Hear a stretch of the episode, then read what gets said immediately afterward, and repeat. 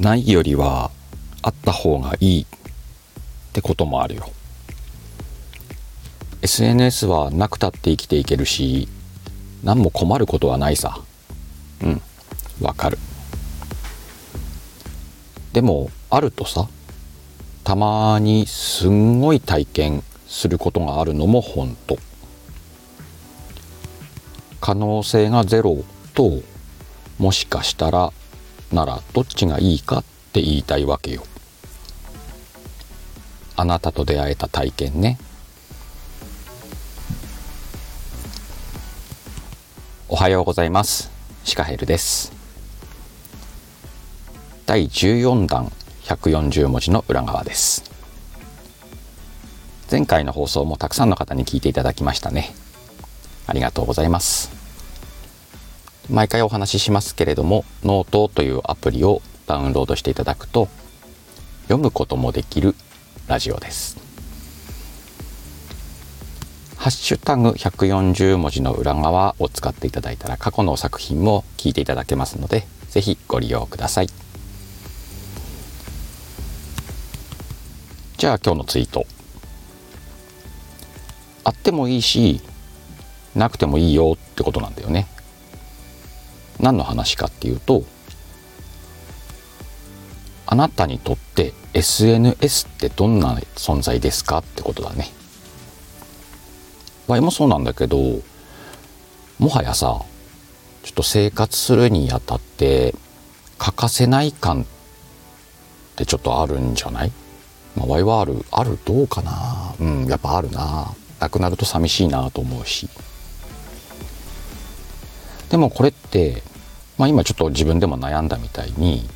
なきゃなくても生きてけんだよね。そんな困んないでしょみたいな。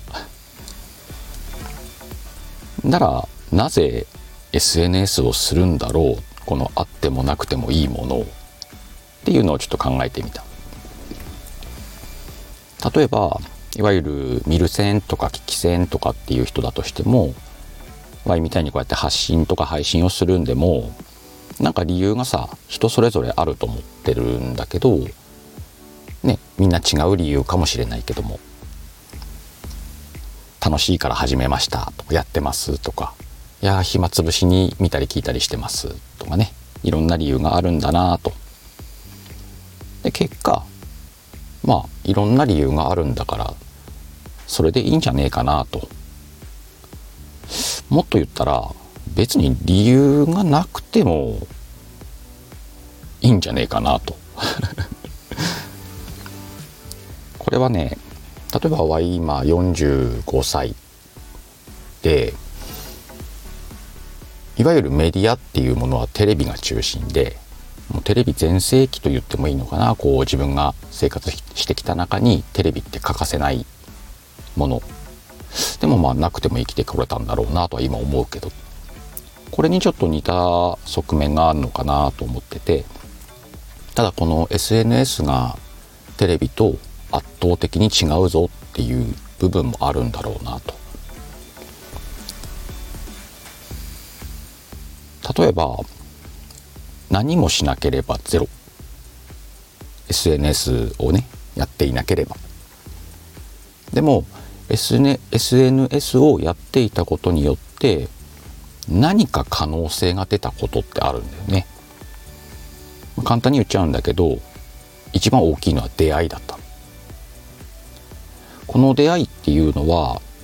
過去のメディアって言っちゃっていいと思うんだけどテレビでは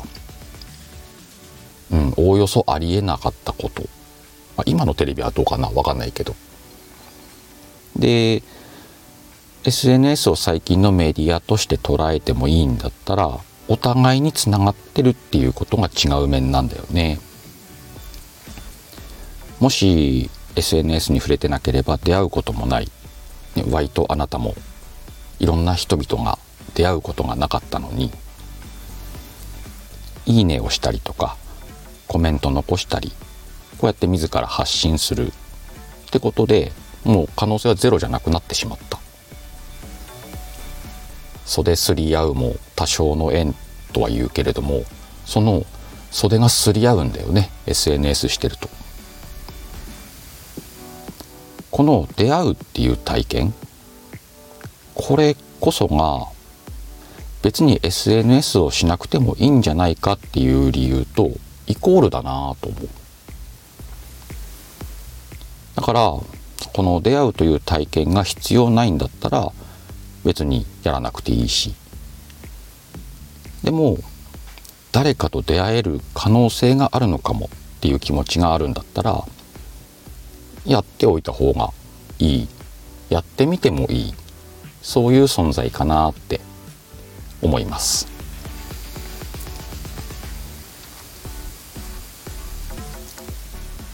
今日のツイートは、えー、ちょっとクニックを使ってるんだけど2つの文章が織り込まれてるんだよね別に SNS はなくてもいいっていう内容とあなたに出会う体験っていう2つのワードを用意してみたんですけどよくさ、えーと、発信っていうのは1つの発信に対して1つの内容でしましょう。ねごちゃごちゃしちゃうからそれがいいですよってセオリーとして言われるんだけどでこれはねもちろん Y もこうやって話す人間としてセオリーとして言ってます。一つの内容でやりましょうと。そのセオリーを知った上でわざわざこう内容を2つ盛り込んでみたツイートというちょっと変わったツイートなんですけど実際どうですかね？このツイートをうんと聞いてみて読んでみて。特に違和感なく読めたんじゃないかなと思うんですよ。そういうふうに書いたつもり。この一つの内容に別の内容を掛け合わせるっていうのは取り扱いがすごく難しくてさっき言ったみたいにごちゃごちゃしちゃったりとか読みにくい文章になったりしがちなんだけどちょっとしたコツ歯科ヘ流の魔法をねここで教えておきます。単純なルールを使うことでね、えーと、効果的にまあ、毎回ではないんだけどそういうツイートをすることができるんだよっていうことをちょっと話そうかなと思います。でね単純なルールっていうのは何ですかって言ったらすごい簡単だからね。一つ目の内容を書き出しに持ってくる。もう一つの伝えたい内容を文末最後に持っていく。これだけ。えって思う？まあでもねこれだけなんだよね。最初と最後に分けるだけ。となると間の文章をどうしようかっていう話になるんだけどここが難しい。要は最初の内容と終わりの内容をつなぐ文章を作らなきゃないからこれがね文章を書く楽しさでもあり醍醐味なんじゃないかなって思います。でね2つの内容がね近いジャンルの文章だったらすごくつなぎやすいっていうのはイメージつくんじゃないかな逆にねこのジャンルをね少しかけ離れたものに変えてそれをつなぐっていう作業も面白くてこれはなんかこう文章を作る技術を上げるのにも効果があるので是非ねやってみてほしいなと思います。ねこれ何がいいってねやってみてね例えば失敗しても誰も損しないんだよね。それはただツイートをつぶやくだけだから。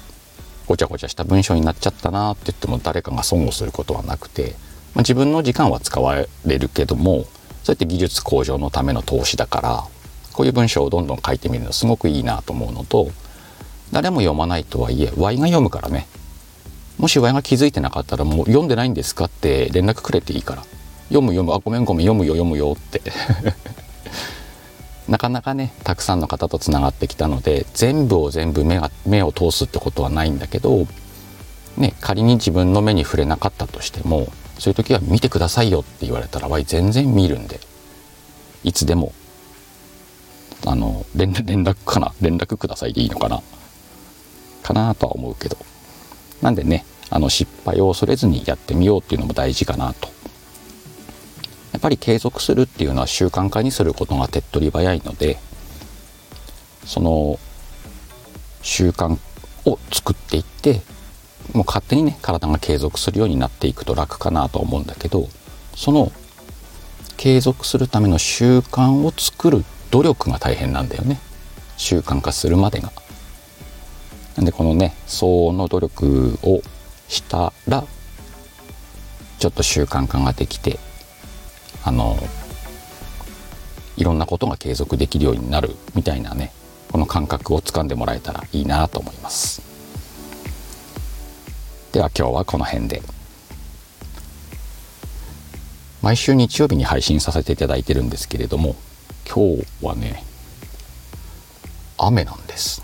昨日のお昼くらいからずっと雨かな。なんで気温がずっと高いんでしょうね。高いとはいえ寒いよ。寒いけど雪が降らないくらい暖かくなってきたみたいです。まあまだ2月の後半なんでね。まだ1ヶ月油断はできないですけれども。そんな感じの日曜日収録をしてました。冒頭の方でも説明しましたけれどもねノートっていうアプリをダウンロードしていただければ読むこともできますんで楽しんでいただければと思います。結構な数の方にね読んでもらってるんですよ。なのでねあの単純にシカヘルが喜ぶという理由で読んでくれたら嬉しいです。まああのリンクとかもね貼っておきますんで合わせてご覧になってください。ツイッターもやってますからね。そちらも見ていただいて。なんかこうこういうのどうしてるんですかとか全然もらったら喜びますんで。またね来週も収録しようと思いますので楽しみに。じゃあ決め台詞。さあ今日もいい一日だった。と嘘吹いて。素敵な今日を過ごそうぜ。またね。